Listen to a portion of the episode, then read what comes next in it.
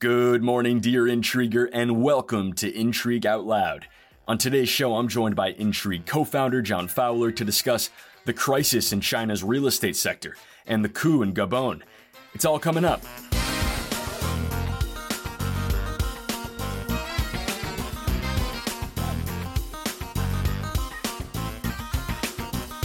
Morning, John. How are you? Doing very well, Ethan. Uh, pretty excited for our uh, pop-up newsletter that we're doing at the United Nations General Assembly that we just announced this morning. Yes, very excited about that. There's more about that in the advertisement section, which is everyone's favorite part of the podcast. So just wait a little bit to hear more. But yes, we're going to New York City.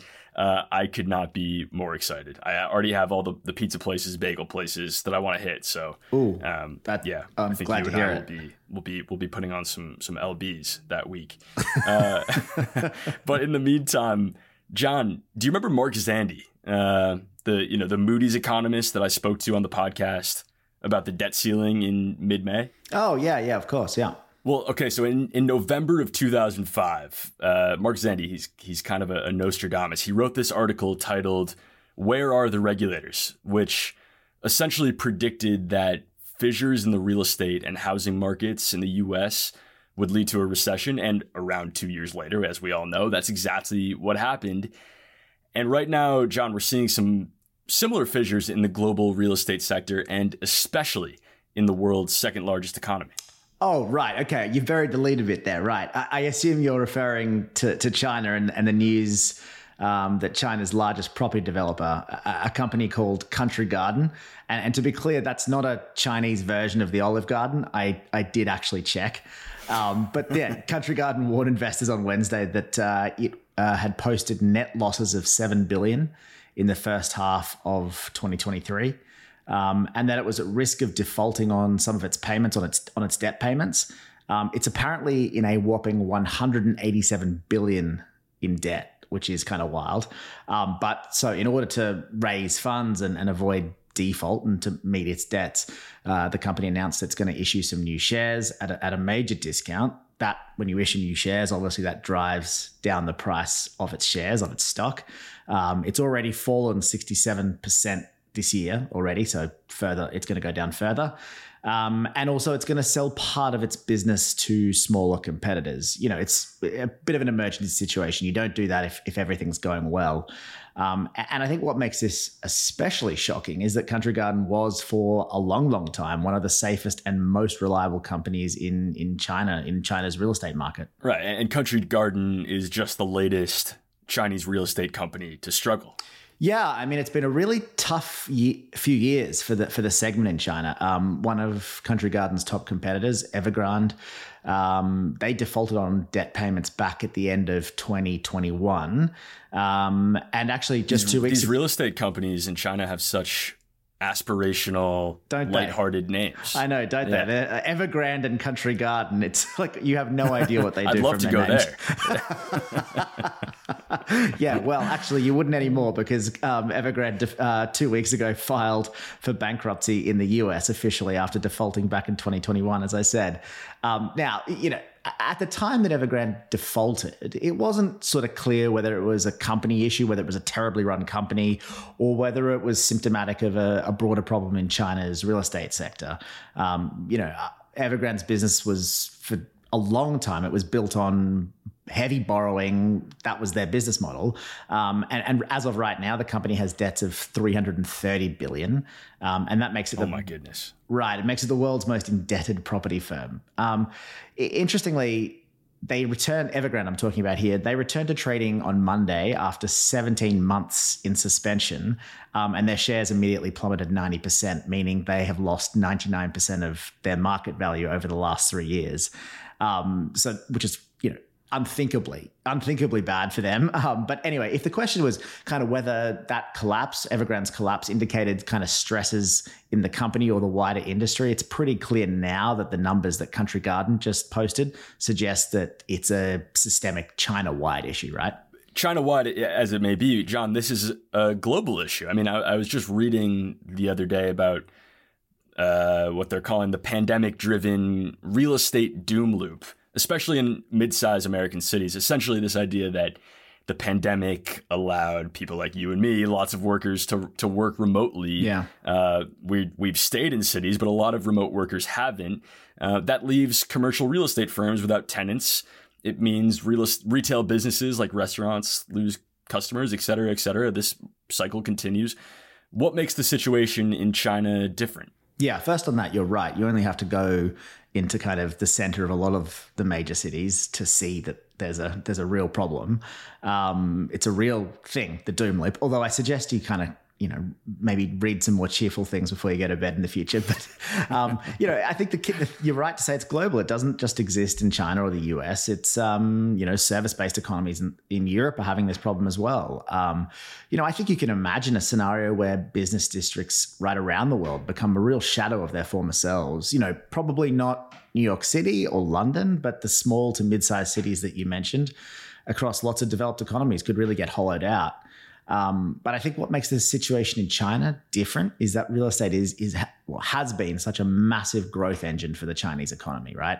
Um, you know, real estate firms were once the largest employers in the whole country, and the sector accounts for about twenty-five percent of China's G D P compared to around seventeen, eighteen to twenty percent in, in the U S and Europe. Um, plus, in China, uh, the real estate industry accounts for two-thirds of household wealth. A lot of money is tied up in people's property assets. Um, I mean, one of the great tragedies of Evergrande's collapse was that they funded a lot of their construction projects by selling, you know, pre-selling condo units before they were built.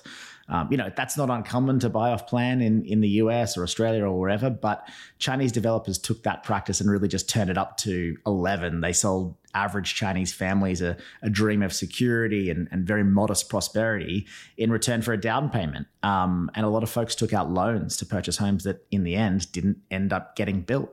Right. And, and think about all the companies and workers that make their livelihoods, I guess, adjacent to the real estate sector.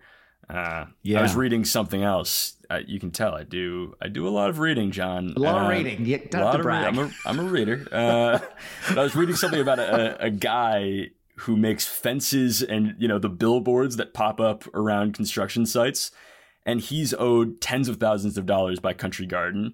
He doesn't expect to ever get paid back. I mean, so you can see how deep this can go. I mean, how bad could this be for, for China's economy? Yeah, it, it that's a really great point, and it's something that can get lost. I, I don't think anyone has a good sense of how far it will go. I mean, China's economy is already in a bit of trouble. You know, post-COVID growth hasn't, I don't think, hit the highs that many expected. Um, export numbers are down year on year. You know, in layman terms, that means China's selling less stuff to the rest of the world. Um, and that would potentially not be a massive problem if its economy also didn't seem to be in the early stages of, of what looks like deflation, um, which means domestic consumption is down as well at the same time. I think the common thread here is that China is suffering a real crisis of confidence, um, from foreign investors who are pretty uneasy with how much control the Communist Party Um, has over the country's private sector. Um, I think there's a lot of a lack of confidence from domestic companies who are perhaps less hesitant to hire given these economic problems, the economic environment, and of course from Chinese consumers who appear reticent, reasonably so in my view, uh, to spend their money given the issues in the labor market and, and the fact that a lot of their money might be tied up in these kinds of failing assets that we're talking about. It's a really bad cycle for policymakers in Beijing. Um, and now we've got the potential collapse of another real estate developer, China's biggest, um, and also one of its safest and kind of reliable companies. That's not going to help. Um, I think experts would say that the real way out of this is to you know, spend big publicly, big public spending, you know, stimulus to use another word. But so far, the Chinese government seems to have been pretty uh, hesitant to do that um, because it's already in some debt distress, or, you know, the country's in debt distress as it is. Am I talking to John Fowler or John Maynard Keynes? I mean, it's a fair, it's a fair, um, uh, you know, mixing it up is fair. I, I don't blame you. I am brilliant like he was. Um, no, but seriously, I mean, I, I, I'm probably getting a little bit too deep in the weeds of the macro here, but um, you know, President Xi is, I think, personally opposed to stimulus. And I think that's important to note because um, I actually read something recently. Not only you read, I read as well. Wow. Um, yeah.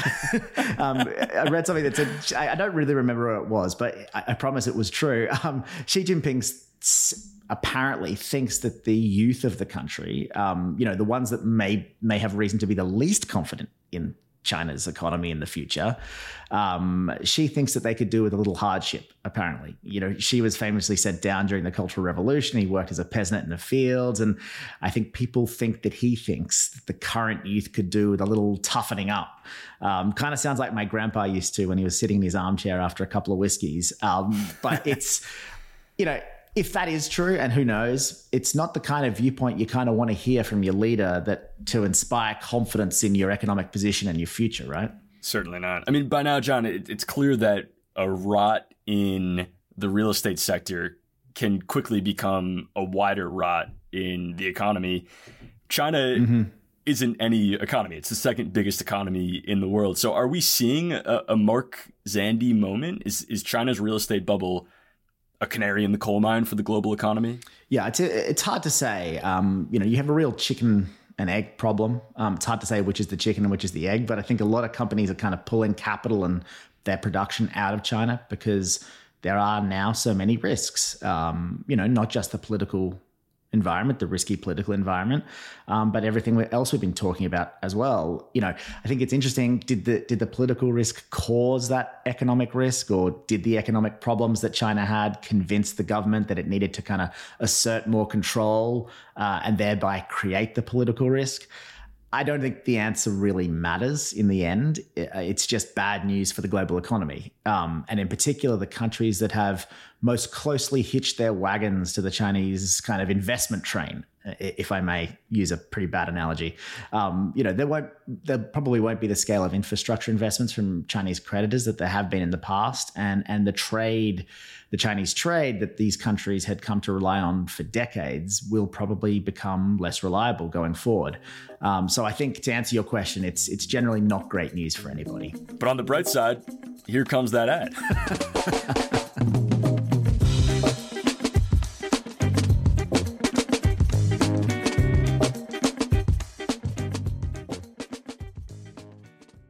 Today's episode is sponsored by us. Yes, us, International Intrigue. The Intrigue team is heading up to New York City this month to cover the U N General Assembly, and we'll be publishing a daily newsletter featuring all the biggest stories from inside the building. If you love Intrigue and want to know more about how the world's leaders confront the biggest challenges of our time, climate change, free trade, the war in Ukraine, you'll absolutely love this newsletter. Check out the link in the show notes to sign up. All right, welcome back. John, it's another day, and we've got yet another military takeover in Africa, this time in Gabon. Uh, in the newsletter, we called it Deja Coup. Pretty good, uh, but I've got to give props to our friends at The Economist who wrote Going, Going, Gabon. Uh, I think I think whatever you want to call it, whatever you want to say about it, it, it just seems to keep happening. Yeah, look, if we're competing with The Economist for... for punny titles, noted they are noted champions of using the punny title. I, I'm I'm I'm here for it. Yeah. Proud of us and our sense of humor, Ethan.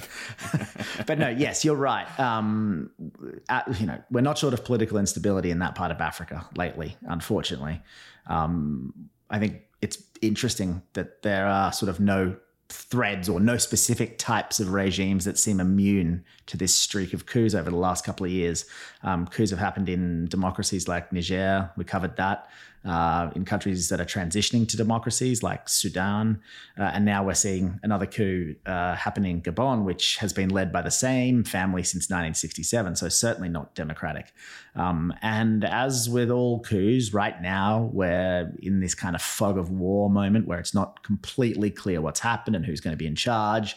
But it does seem that the country's president, Ali Bongo, has been removed from power and placed under house arrest alongside uh, several members of his family. So who is Ali Bongo, and what do we know about why he was removed from office? So Ali Bongo has been the president of Gabon since uh, two thousand nine. He took power from his father, Omar Bongo, who had ruled the country for almost forty-two years.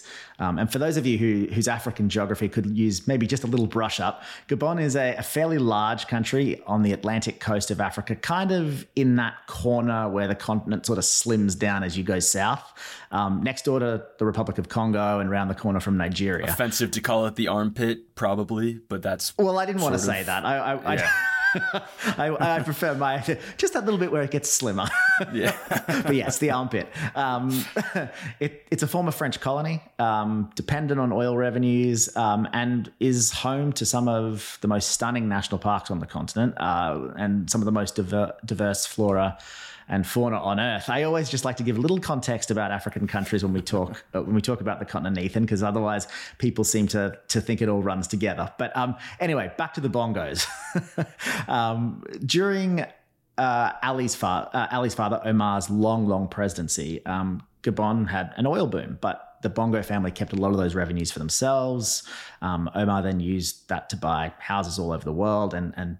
apparently to build himself an eight hundred million dollars presidential palace, which I can't even begin to comprehend what eight hundred million dollars buys you. But anyway, um, you know, he really let his dictatorial streak fly when it came to elections. You know, his party would do all the classic things, clamp down on other parties, manipulate votes, um, you know, even, even I think poison opposition leaders, which is pretty ruthless. Ooh. Yeah. Um, and I'd say his son, Ali, mostly stuck to a similar strategy, the family the family business, um, during the course of his fourteen-year presidency.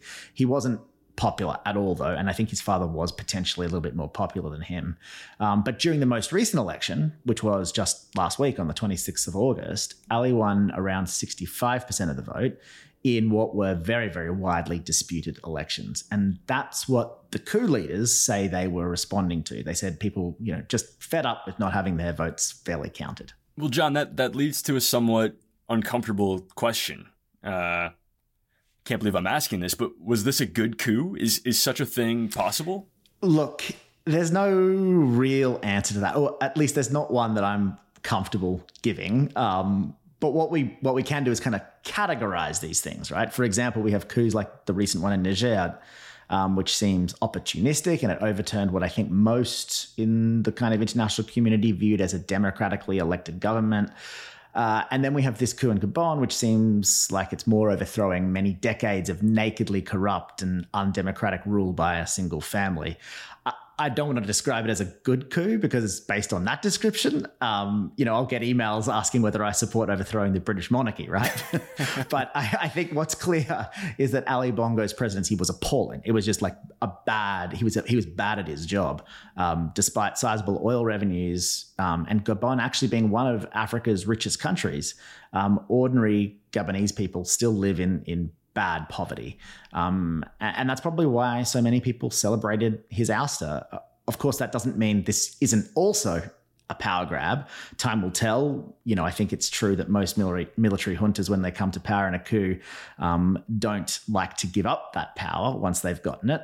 Um, and also, you'll never guess who uh, the country's new interim president is, Ethan. Drum roll, please. It's uh, Ali Bongo's cousin. Oh, no. So, right. My expectations aren't super high for, for reform in Gabon anytime soon. How has the world responded to this? I mean, this is a, a pattern that we've seen over and over. Our, our leaders around the world just sort of throwing their hands up at this point? Yeah, well, if there's anything I think that the global community likes less than dynastic autocratic leadership, it's military governments. Um, so plenty of countries, including the African Union, that they they came out and condemned the coup pretty quickly. Um, I think the big loser out of all of this is is France. I mean, look, there there are lots of reasons that these coups keep on happening. Um, but when sixteen out of Africa's twenty-four coups since the year two thousand and seven out of eight since twenty twenty have taken place in Francophone countries, you start to wonder about French policy on the continent. Um, You know, by propping up people like Omar and Ali Bongo for so long, I think it's pretty clear that people across the continent view France not only just as a former colonizer, which of course they were, but also in more recent times as a protector of these corrupt elites. Um, and, you know, of course, geopolitics abhors a vacuum, and France's declining influence in that region leaves openings for other countries to fill. Well, John, I, I hate to say that we'll maybe be talking about another coup sometime soon. Thanks for coming on. Thanks.